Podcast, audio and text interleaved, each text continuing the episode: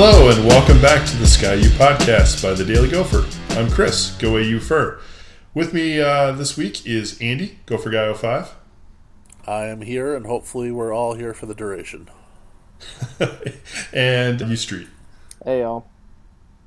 So, um, I'm just going to admit this is like the third attempt at this we've had to do. Apparently, if uh, I take a month and a half off, or two months, or three months, or however long it's been since we did this uh, to podcast, I suck at it and I can't run it. And hopefully, this whole thing goes better. Fingers crossed obviously, I think the first thing we got to start with is hockey. We have a hockey coach. Since we last uh, chatted, the, the Gophers backed their way out of the NCAA tournament. Uh, Don Lucia retired of sort some sort of thing that's kind of like retiring, maybe.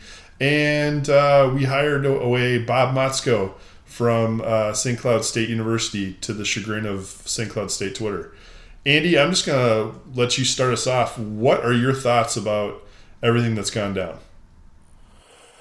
Well, it's definitely been interesting. I mean, I think uh, I think Lucia stepping down, the writing was on the wall about you know towards the end of the season, and once they lost four games in a row to Penn State, um, you know, I, I, think the pressure was on Mark Coyle to make a change, um, and then once they got one out of sixty-four chance of being eliminated from the NCAA tournament, I think that really didn't give Mark Coyle any choice.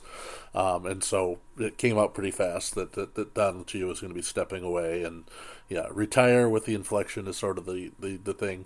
I think there was some genuine retirement stepping away in there, uh, especially if you listen to his, his press conference um, after he was let go. I think that he generally sounded like he didn't want to be doing this all the time anymore. Um, but I think Mark Coyle definitely sort of gave him that last nudge out the door. What? So do do you think do you think he's done? Do you think he's done entirely, or do you think he's just done at Minnesota? He'll take a little time off and pop back up at a smaller D one school.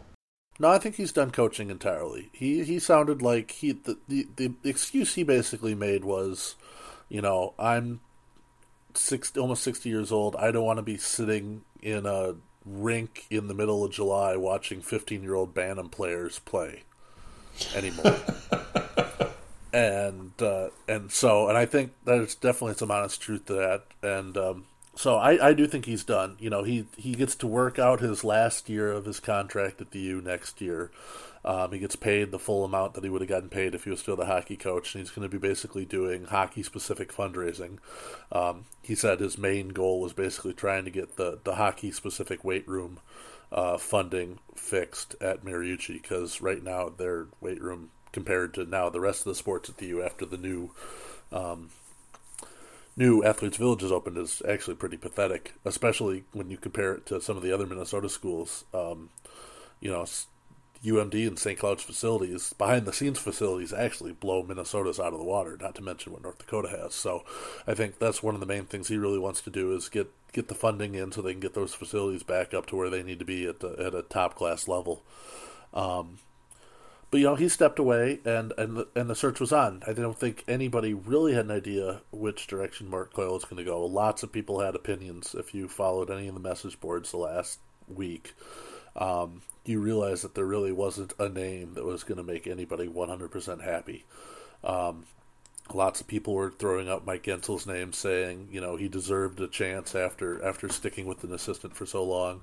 But there's plenty of people who said, you know what, they didn't want anybody from the previous staff. They wanted a, a completely uh, a clean sweep and wanted somebody new. Um, Motzko, of course, was an assistant for the Gophers from uh, 2000 2005, so he was around for their last two titles. And I don't know if you've been following the, the Gopher Hockey Twitter feed. They've been getting some quotes from several of his players um, that he helped recruit, Jordan Leopold and Thomas Vanek being the, the primary ones I've seen so far. Um, so he definitely was known as a very good recruiter uh, back when he was an assistant for Minnesota, and he's recruited well up to St. Cloud. So I think that definitely uh, pulls well for the Gophers in the future. Um, you know, if I had to give it a grade, I'd give it a good solid B. I don't think Minnesota could have picked another guy who would have gotten um, the general fall in line respect that it seems like most of the fans are doing.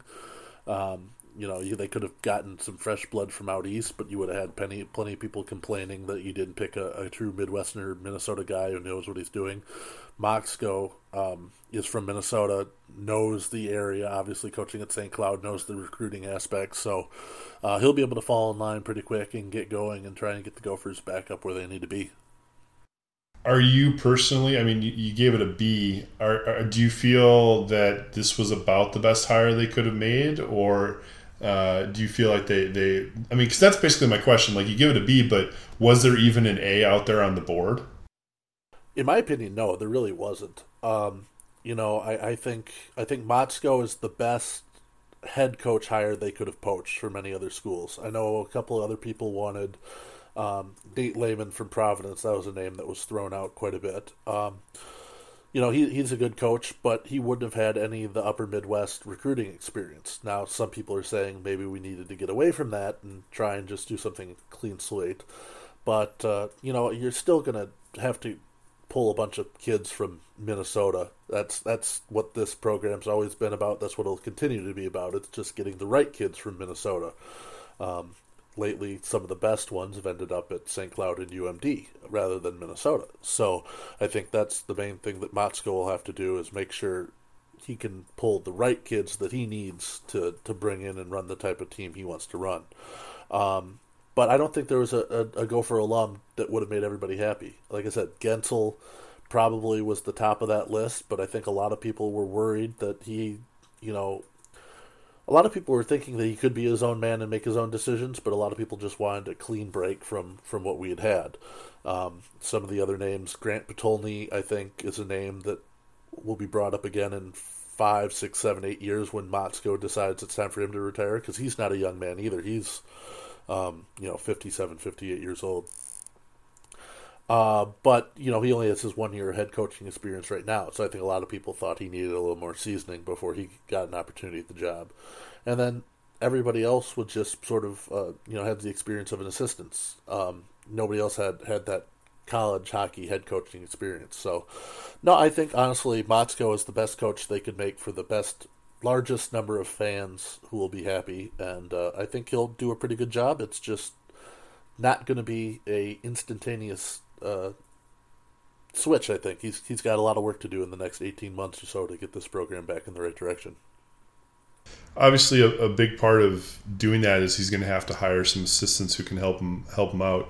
What do you kind of envision being the way the assistant coaching hires go? Uh, obviously, there was some alum booster angst that came into play last off season um, when when there was a, a, assistant hire to be made. Do you see that coming into play again and, and forcing Motzko to hire at least one alum um, or closely tied to Minnesota assistant? Yeah, I'll pretty much guarantee that one of his two assistants, when he names them, will be a Gopher alum. I don't think there's any way he can not have a one Gopher alum on staff. Um, it'll be interesting to see. Mike Gibbons was his, his head assistant up at St. Cloud. There's definitely been talk that he's going to try and see if he can get the uh, St. Cloud head coaching job now. So I think Motzko will at least wait for that process to, to play out. And if he doesn't get the St. Cloud job, I think there's a fairly good chance that Motzko will look to bring him down as one of his two assistants. Um, but then the other one, like I said, I think will definitely be a, a, a former Gopher alum. Um, you know, I think in a in a pie in the sky world, he would try and convince Mike Guentzel to stick around on the staff. I don't think that's going to happen. I think I think Guentzel just has too much, you know, heartbreak after not getting the job and just wants a clean break and wants to do something else. So I don't think he'll stick around as an assistant um, with the guy who got the job he wanted. Um, it'll be interesting to see Scott Bell. He's getting paid for another year. Both Guentzel and Bell are, are their contracts are guaranteed through next season. So is that an option to bring him back? That's a possibility. Um, you know, I wouldn't be surprised to see them go go a different route. Um, you know, one of the names that's it's sort of stuck in my head. Uh, former Gopher Trent Klatt, He was the head of Grand Rapids High School two years ago when they won the the Double A state title, and he uh, he quit after that season, and he's back at the U getting his degree right now. I think he's scheduled to graduate this summer. So I, you know, that could be a, a, a, sneaky little name to see if he might not be one of the one of the guys on the staff. But uh, you know, I think I, I think it'll be a gopher one way or the other. Um, another name I don't know if he has any real interest in coaching, but who uh, who Motzko coached when he was here at the U. I wouldn't uh, another player who's talked really a lot positively about Motzko lately would be like a Keith Ballard. Um, you know, former Gopher who played with the Wild for a while and, and in the NHL, who's now retired and and I think still living in the Twin Cities. So that would be another name that you know would be off the off the board a little bit, but it fits all the all the boxes. So um, I think we'll find out in the next week or ten days or so who uh, who those assistants will be. But like I said, I think we have to wait for the the St. Cloud job to play out first. If there's one thing I think we can give the the Motzko a hire an A on, it would be the fact that St. Cloud State fans just don't know what to do with themselves. They are some of them are distraught, some of them are angry. Frankly, it's been hilarious to watch it on Twitter because the freak out has just been uh, there there are people who are St. Cloud fans who every single Minnesota hockey tweet uh, that came out from the official Twitter account that would say something like "Welcome back to Minnesota, Coach Motzko," or you know any anything that had "Welcome to Minnesota," "Cheers for Minnesota," any anything with Minnesota would get consistent. You know, St. Cloud is in Minnesota, right? Oh my God, it was it was wonderful, just absolutely wonderful. Um, which also leads me uh, back to Potulny because just before we started recording, uh, who is kind of a, a hot name to end up at St. Cloud, if St. Cloud wanted to go out kind of outside the box a little bit, he uh, Andy is you were saying he just got a big extension at Northern Michigan, did he not? Yeah, it, uh, tweet tweet came across about a half hour ago from uh, from the one of the Northern Michigan writers up in Marquette that said uh, Potulny signed a brand new eight year contract with Northern Michigan, two hundred eighty five thousand dollars per year through twenty twenty six. Uh, that's about a ninety-five thousand dollar raise on what he was making. He was making, I think, about one ninety-five or one ninety-six last year at Northern. Um, and that 285 is a big number. I mean, that puts that puts his contract on par with what Motzko was making at St. Cloud or what Mike Hastings is making down in Mankato. So uh, that puts him in the top 10 or 12 in the nation contract wise. So I think it's fairly obvious to see that uh, St. Cloud was snooping around and and uh, Northern decided to to make the investment to keep him up there for the future, which is uh, you know you have to make everybody chuckle a little bit that that St. Cloud tried to go get a gopher to after the Minnesota stole the husky and uh, didn't quite work out well. So, um, yeah, you know, I think I think everybody now seeing how this plays out has just assumed that you know Motzko's going to coach another six, seven, eight years, and then when he's done, Potulny is basically the coach in waiting to come in and take the job. Um, you know, obviously we'll see how the next few years play out, but that assuming you know he stays up at Northern for the foreseeable future with this contract, I think that definitely is uh, all falling into line if that's how how the Gophers want it to play out. Yeah, it's interesting uh, to when we talk about Motzko and what might happen moving forward because honestly, this could be kind of a rough transition um, into a new head coaching uh, regime, given the losses that the Gophers have already sustained uh, with players heading off to heading off to the NHL. Uh, Casey Mittelstadt obviously being the big one. Uh, Andy, what do you see as far as how the team is going to be affected by who's already left and who might be leaving? Yeah, you know, it'll be interesting to see. Motzko is going to have uh, ha- have a little work on his hands to try and, and get some uh, recruits back to campus. Uh, Casey Mittelstadt, the, the Gophers star freshman from Eden Prairie, signed with the Buffalo Sabres on Monday. Um, he'll make his NHL debut with the Sabres tomorrow night, which is going to make him the 25th Gopher alum to play in the NHL this season, the most out of any college hockey team. Don Lucia can't um, can't you know recruit players and can't coach up players into the NHL. Oh, cough. Um, but you know, I think having him gone, having Ryan Lindgren gone, who signed with the New York Rangers late last week, uh, arguably two Minnesota's two best players who will not be back next season. Motzko is going to have to to get some more talent into the program. Now the Gophers have some some good kids lined up. Blake McLaughlin uh, from Grand Rapids is playing in the USHL this season. He'll come in as a freshman ne- next year. He'll have the potential to be a, an NHL first round draft pick um, in June. Um, but they're going to have to find a, a, defenseman or two. They're going to be hurting on the on the defensive side next year for sure. And then Motzko's really got to hit the trail and get some freshman forwards ready to come in in two years because assuming they don't leave uh, sign a professional contract here in the next year this summer, um, after next year you're losing Tommy Novak, Brent Gates Jr., Tyler Sheehy, uh, maybe Rem Pitlick decides to go pro, so you're losing a lot of offense on the front end after next season. So Motzko's definitely got uh, a lot of uh, hard work ahead of him to try and get some recruits into this program and, and get the Gophers back to where they need to go. But right now, next year might be a uh, tough road to hoe.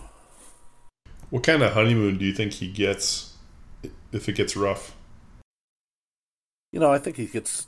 I think you have to give him at least two or three years. Um, you know, I, I I'm sure Gopher fans, or at least a portion of the Gopher fan base, will be you know, crawling down his throat already if the Gophers finish in the bottom half of the Big Ten again next year and, and either struggle to barely make the NCAA tournament or don't make the NCAA tournament.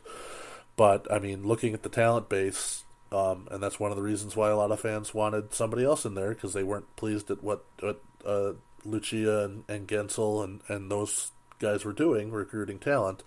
Um, you know, I think it's going to take a little bit of time. Um, I think it'll be also an interesting thing for Minnesota fans to get used to and see how Motzko switches up his style.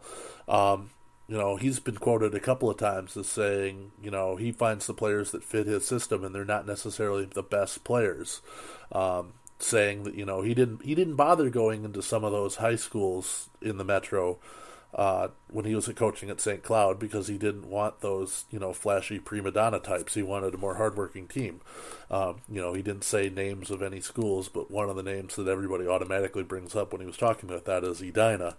Um, and you notice that no Edina players have gone to St. Cloud in the recent future. They've basically all gone to Minnesota or Notre Dame or programs like that. So it'll be interesting to see exactly what Motzko's uh, recruiting philosophy is now as he takes over the Gopher program, which, you know, um, has had a tendency to go for some of those one and done or two and done players and, and things like that, which St. Cloud hasn't done nearly as much.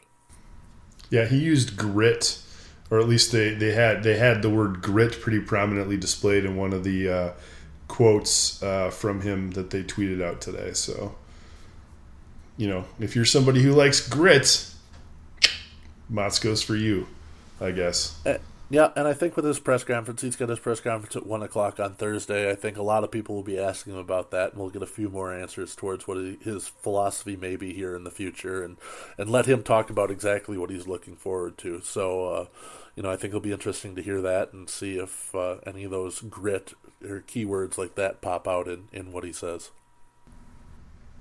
All right, uh, I think we'll transition away from hockey simply because we've left uh, our dear friend U Street stranded out on an island, um, totally unable to share his inspired and deep hockey thoughts. Um, so maybe we should move it to basketball briefly. Uh, and by basketball, I mean bracket standings.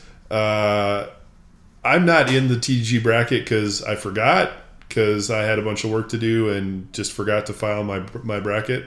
Um, but that's probably good because in every other bracket at my office that I did turn in, I'm getting my ass kicked, and I'm sure I would be in last place. Um, how are you feeling about your performance this year in the bracket challenge, uh, Street? Well, honestly, depressed because this year I won't win it, which will make a change from previous years. Uh, currently, Gopher Guy 5, Andy and I are tied for 17th in the standings out of Yay! 27. Though Andy still has possible points and I am sitting on nothing. The current leader in the TDG bracket challenge is Zach, whose bracket, my outstanding bracket, currently has 74 points. However, Zach's outstanding bracket thought Arizona was going to win the national championship, which was not an outstanding pick. Consequently, uh, Aaron, whose bracket entitled "Where's Minnesota?" question mark, presumably both ironic not only for the Gophers' performance but also Americans' knowledge of geography, has the best chance from an overall points perspective for 135. So probably, probably going to be Aaron. We're going to be honest here, though. Uh, the third place, Samuel G, whose bracket, Samuel G's splendid bracket, is currently sitting in third, also has Villanova. So the winner of the Villanova Kansas game, I think, will probably actually determine your winner, unless something magical happens and Loyola Chicago wins the national championship. Sister Jean, represent. I'd like to let Samuel G know, if you're a listener of the podcast, that you should have gone with Samuel G's. Uh, what, what was it? How, how did how did he phrase it again? Because I had a I had something in mind that was a little better. Samuel G's splendid bracket. Ah, Samuel G's splendid selections. Go for the alliteration every time, my friend.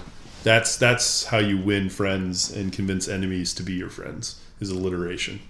Also, we should shout out Gopher Nation, our fearless leader, whose bracket I assume is Gangelhoff's finest, unless he classically did not fill out a bracket in his own bracket challenge.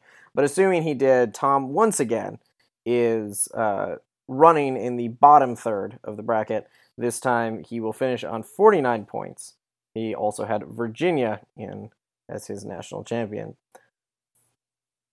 Well, I'm not going to mock anybody for that because I, to distinguish myself from all the people around here who are picking Villanova or Xavier or anything Big East focused, uh, I went with Michigan State just because why the hell not? Well, that's why the hell not. Michigan State doesn't do those things anymore. They lose badly. So, oh, my bracket, it's terrible.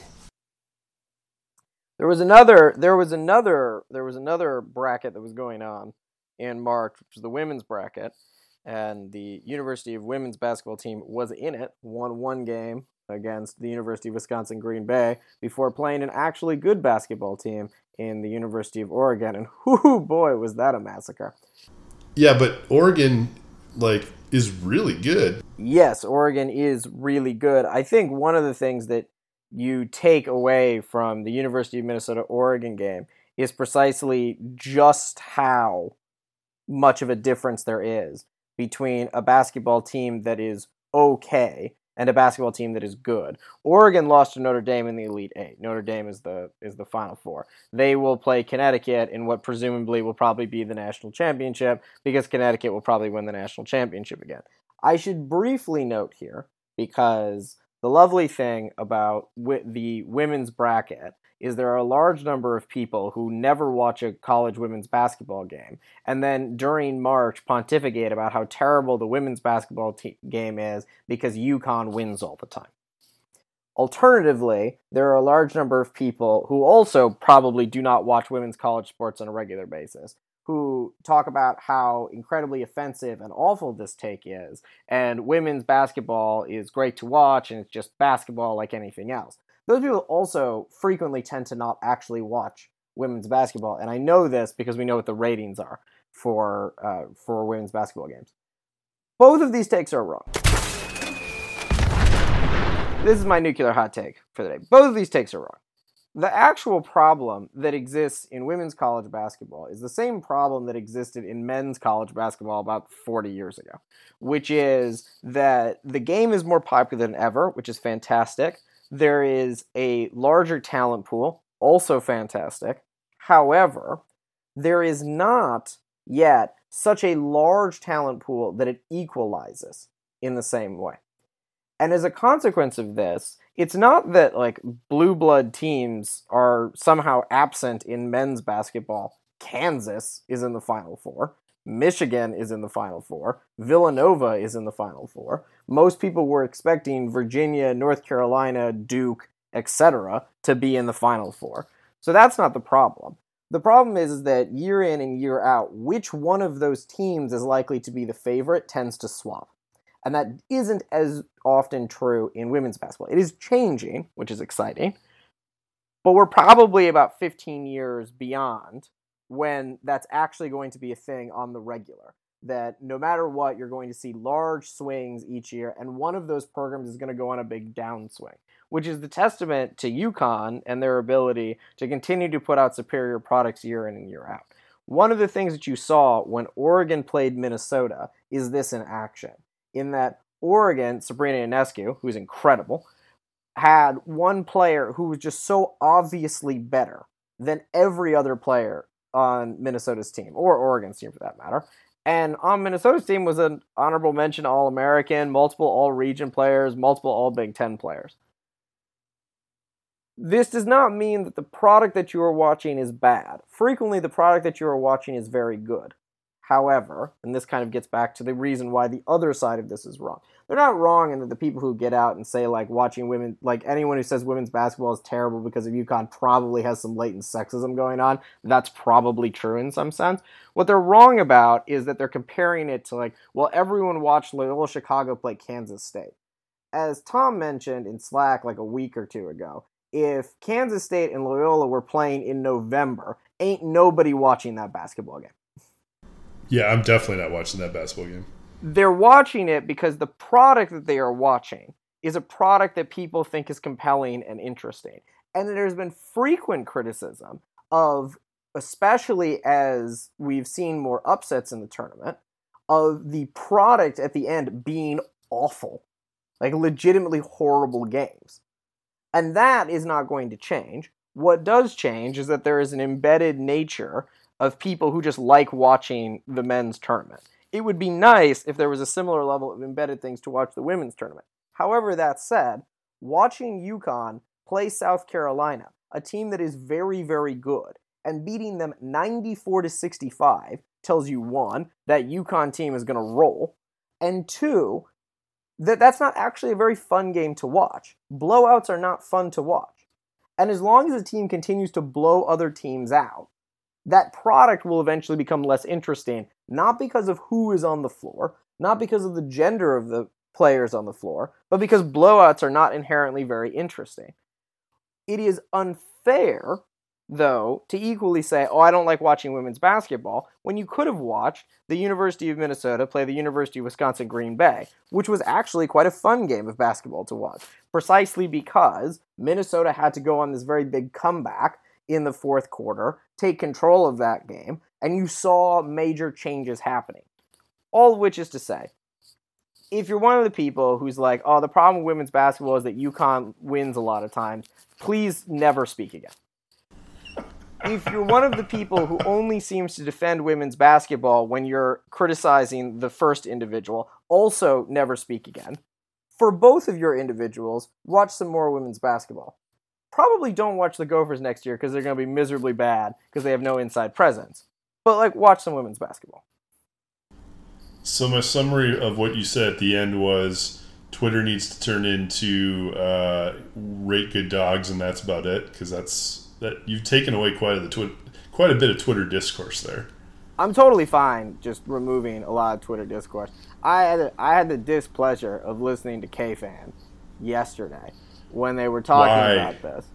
I so it's a long story that involves boring car radios. Suffice it to say, you had a similar take like this, which is a lot of like if you don't like watching the product that currently is women's college basketball, like that's fine. This is America. You have choices. What's really boring is to be like, well, I'm now going to give an uninformed take about why other people don't enjoy watching this.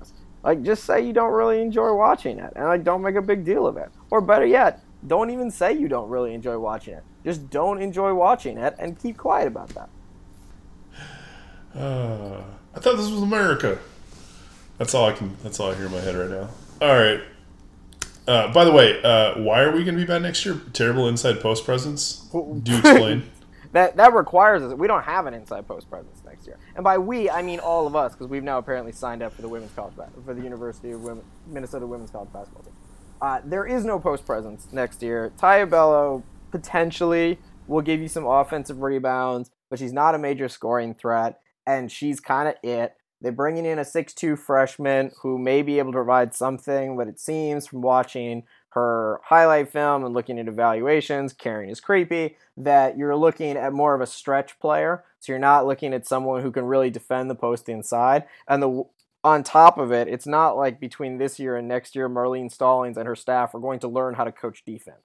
So you're going to see four guard looks that are going to try and score a lot of points. They're going to rely very heavily on hitting a lot of three pointers that will likely not do that particularly efficiently and will have strong difficulty defending any team with any inside game whatsoever. And in women's basketball, especially, because you're not looking at the same height, this means that you can see a lot more three pointers going up and it's a lot harder to be a rim protector. So if you don't have anyone on the inside, and the other team does, you are an extreme disadvantage. That's not going away unless you start getting much taller women across the board. The University of Minnesota will have some tall players. I don't think any of them are going to be particularly good. And I do not think the coaching staff is very good at coaching defense, which is not dissimilar from the men's team. But it does mean that they're probably going to be kind of bad next year. So book your Final Four tickets now. yeah, oh, first. for sure. For sure. But probably to watch UConn. All right. Um, hey, it's football time. Actually, we managed to. I'm proud of us. We managed to go uh, 30 minutes into this podcast and not talk about football yet.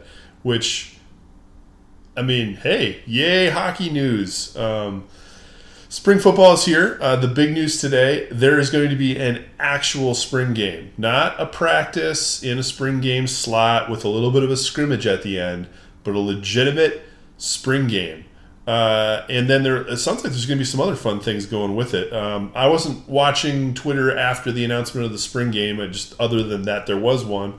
But Andy, I believe you were. Can you break down some of the other kind of cool things they're going to try to do this year?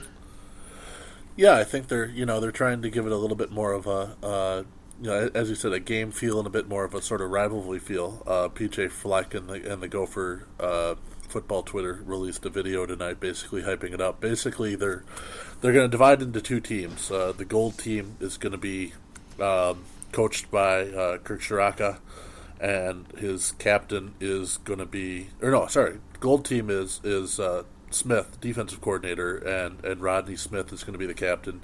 The maroon team is going to be Kirk Ciarrocca, and Thomas Barber is going to be the captain.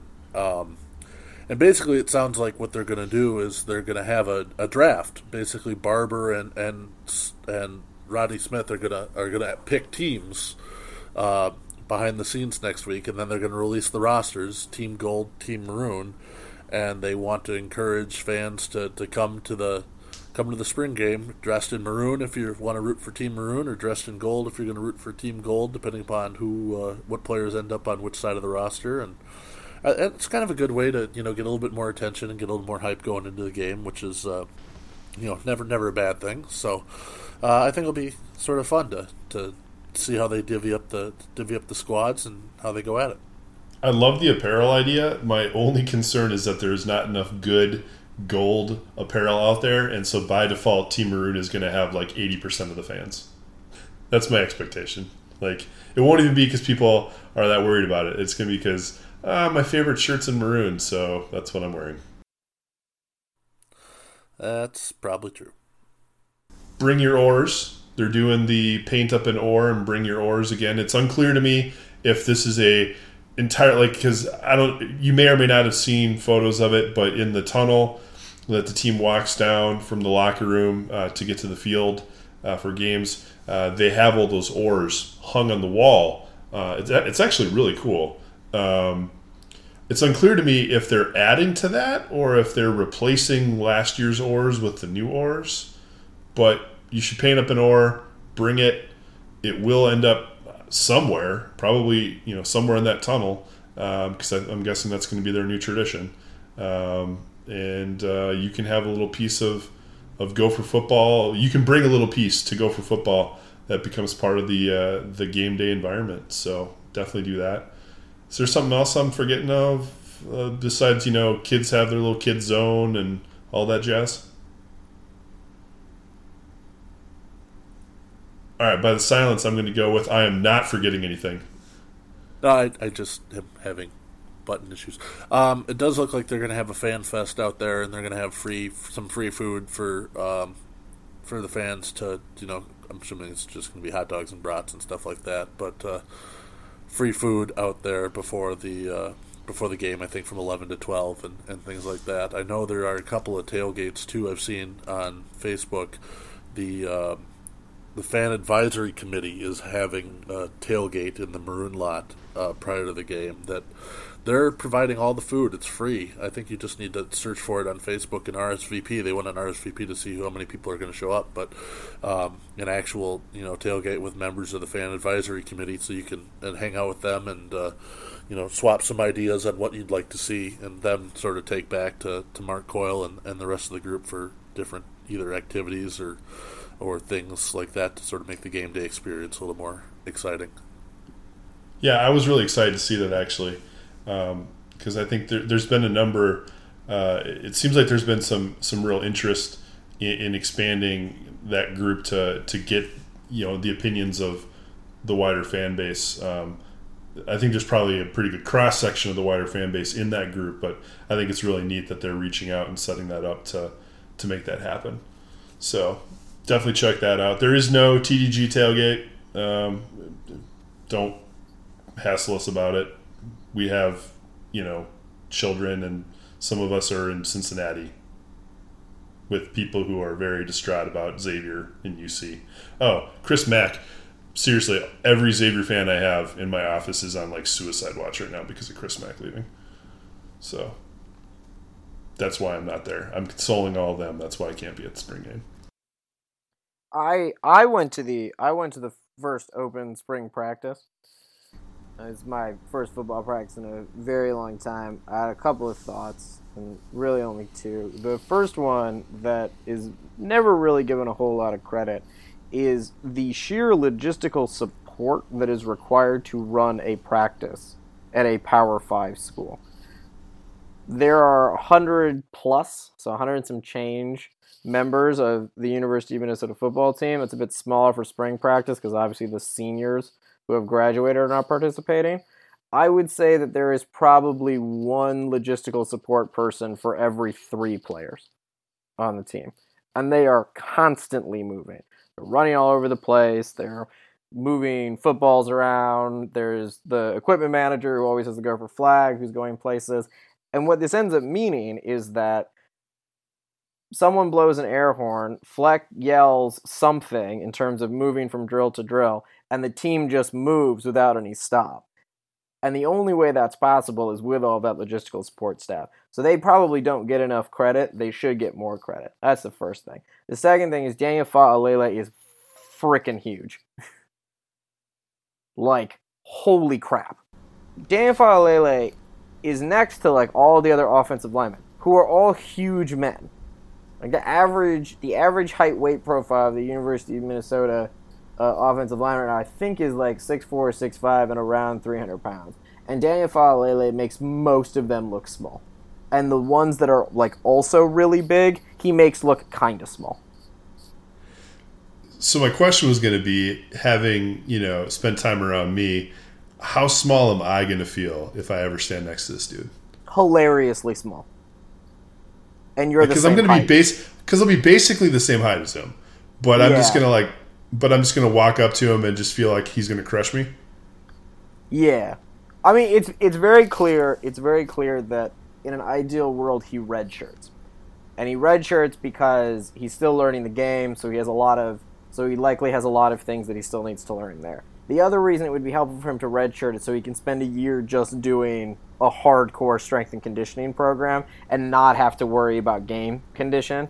So just being a, a being a practice rep situation and then just getting just getting strong. Because once he goes through a year or two of that, he is he's he's a big big dude, and if he has a nasty streak, which he seems to have on the football field, I'm not gonna go so far to say he's gonna be like Orlando Pace, because if nothing else, I think they actually might see him as a guard. But he should just straight decimate people on a regular basis if he learns the technique. He is so unbelievably big to be able to and would be able to do that. He makes you he makes you look like me. I'm excited for football.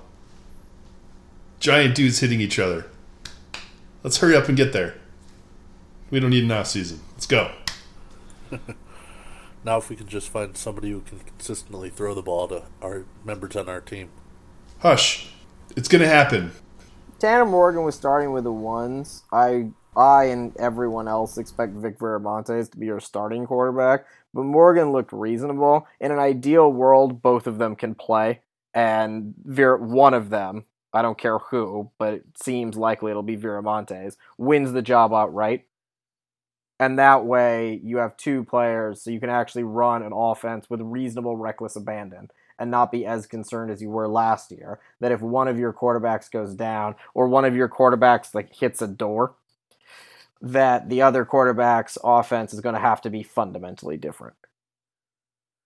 I uh, one of my friends in Northern Kentucky actually um, knows Tanner's mom pretty well, so I, I, I get constantly questioned about is Tanner going to play? Like, is you know? Basically, I, yeah, he, he's always interested in knowing about Tanner. So I think it would be kind of cool if Tanner's able to to do a little something. Obviously, I don't.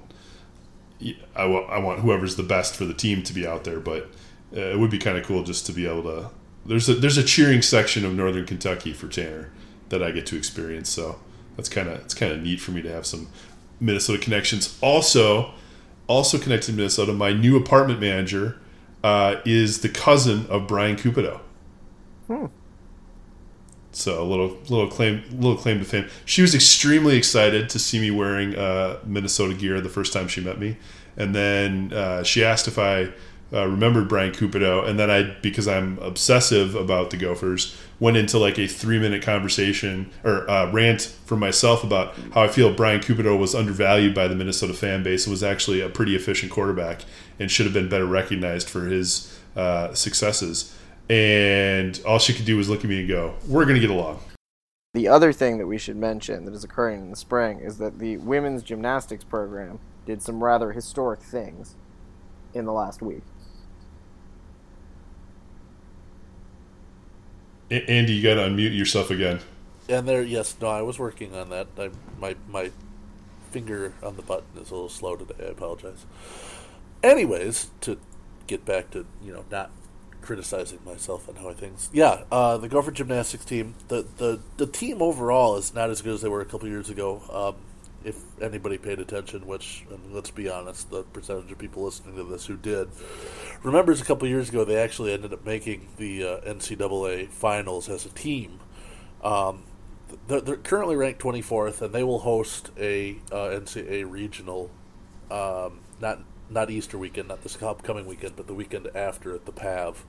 Um, number one, Oklahoma, um, who, by the way, features uh, Maggie Nichols, who, if again, if you pay any attention to gymnastics, she's from Little Canada and was the last cut off of the uh, gold-winning U.S. Olympic team in 2016. Um, she's the one of the top gymnasts for Oklahoma, so she'll be uh, at the PAV uh, trying to qualify for the NCAA finals. But um, Minnesota has a couple uh, high quality gymnasts of their own, uh, starting with uh, Lexy Ramler. She's from St. Michael, uh, so you know another Minnesota native. She was named the Big Ten Freshman of the Year earlier this week, uh, and then today she was named First Team All American on the balance beam and Second Team All American on the uneven bars and in the all around. I think uh, saw a stat that she's one of the first Gopher freshmen to be named an All American in a very long time, if not ever. Um, and then Ivy Lu, who's a senior, um, she was named a first team All American on the uneven bars. She currently is the number two ranked athlete in the bars going into the NCAA regionals and then finals. So barring barring something weird happening, she should be trying to compete for an NCAA title in uh, St. Louis here in a month at uh, the final NCAA meet. So that would be really impressive. The Gophers could try and uh, have one or two individual members to try and win a, a individual NCAA tournament uh, title in, in gymnastics. Is there is is there any shot that the team makes you know the NCAA finals as a team, or is it basically just you know at this point you get ready and get excited for the standout individuals to do their thing? I mean, it would take an upset of pretty epic proportions. Basically, the way the regionals work is there's six teams that compete. Um, I can't remember exactly who. I know Iowa, Iowa State, Minnesota, Oklahoma, and there's two other top ranked teams ahead of Minnesota. Um, but only the top two teams that end up perform- performing at that meet will move on to the NCAA finals. So number one Oklahoma pretty much has a berth racked up already, and then it's like I said, the 24th ranked Gophers, and then I think there's the seventh or eighth ranked team in the country and like the 16th ranked team in the country who I'm blanking completely on who they are right now, but they're also competing. So, so there's a chance, but it would take basically all the Gophers having the meat of their lives and a couple of the other highly ranked teams sort of faltering because I don't think there's any way possible that uh, anybody's going to beat Oklahoma. So there's only really one more spot available out of those three or four teams to, to make the national finals. Good to know. Um, realized pro day meant to have us talk pro day. Uh, I guess I mean it doesn't really matter since pro day probably isn't going to result in a lot of exciting news for the Gopher seniors this year. Uh, but it did result in, in uh, an exciting question for question time uh, from our very own White Speed receiver on Slack today. Uh, could either of you, because I'm automatically exempting myself because the answer to this question for me is no, could either of you guys uh, complete at least one rep on the 225 bench press as part of a pro day? I'll just jump in first and also say no. Uh, as of right now, no chance. If I had a 10 week ramp up to it, I still would say no chance. My upper body is so weak, it's kind of embarrassing. So the answer is no. If you had me do that tomorrow, the answer would be no, though I can bench more than Kevin Durant could bench at the combine. If you gave me 12 weeks, so like a ramp up period, I could get three. I think. Two to three. Which would still be pretty terrible. So, in whatever you would consider to be your prime, I mean, you can define that however you want.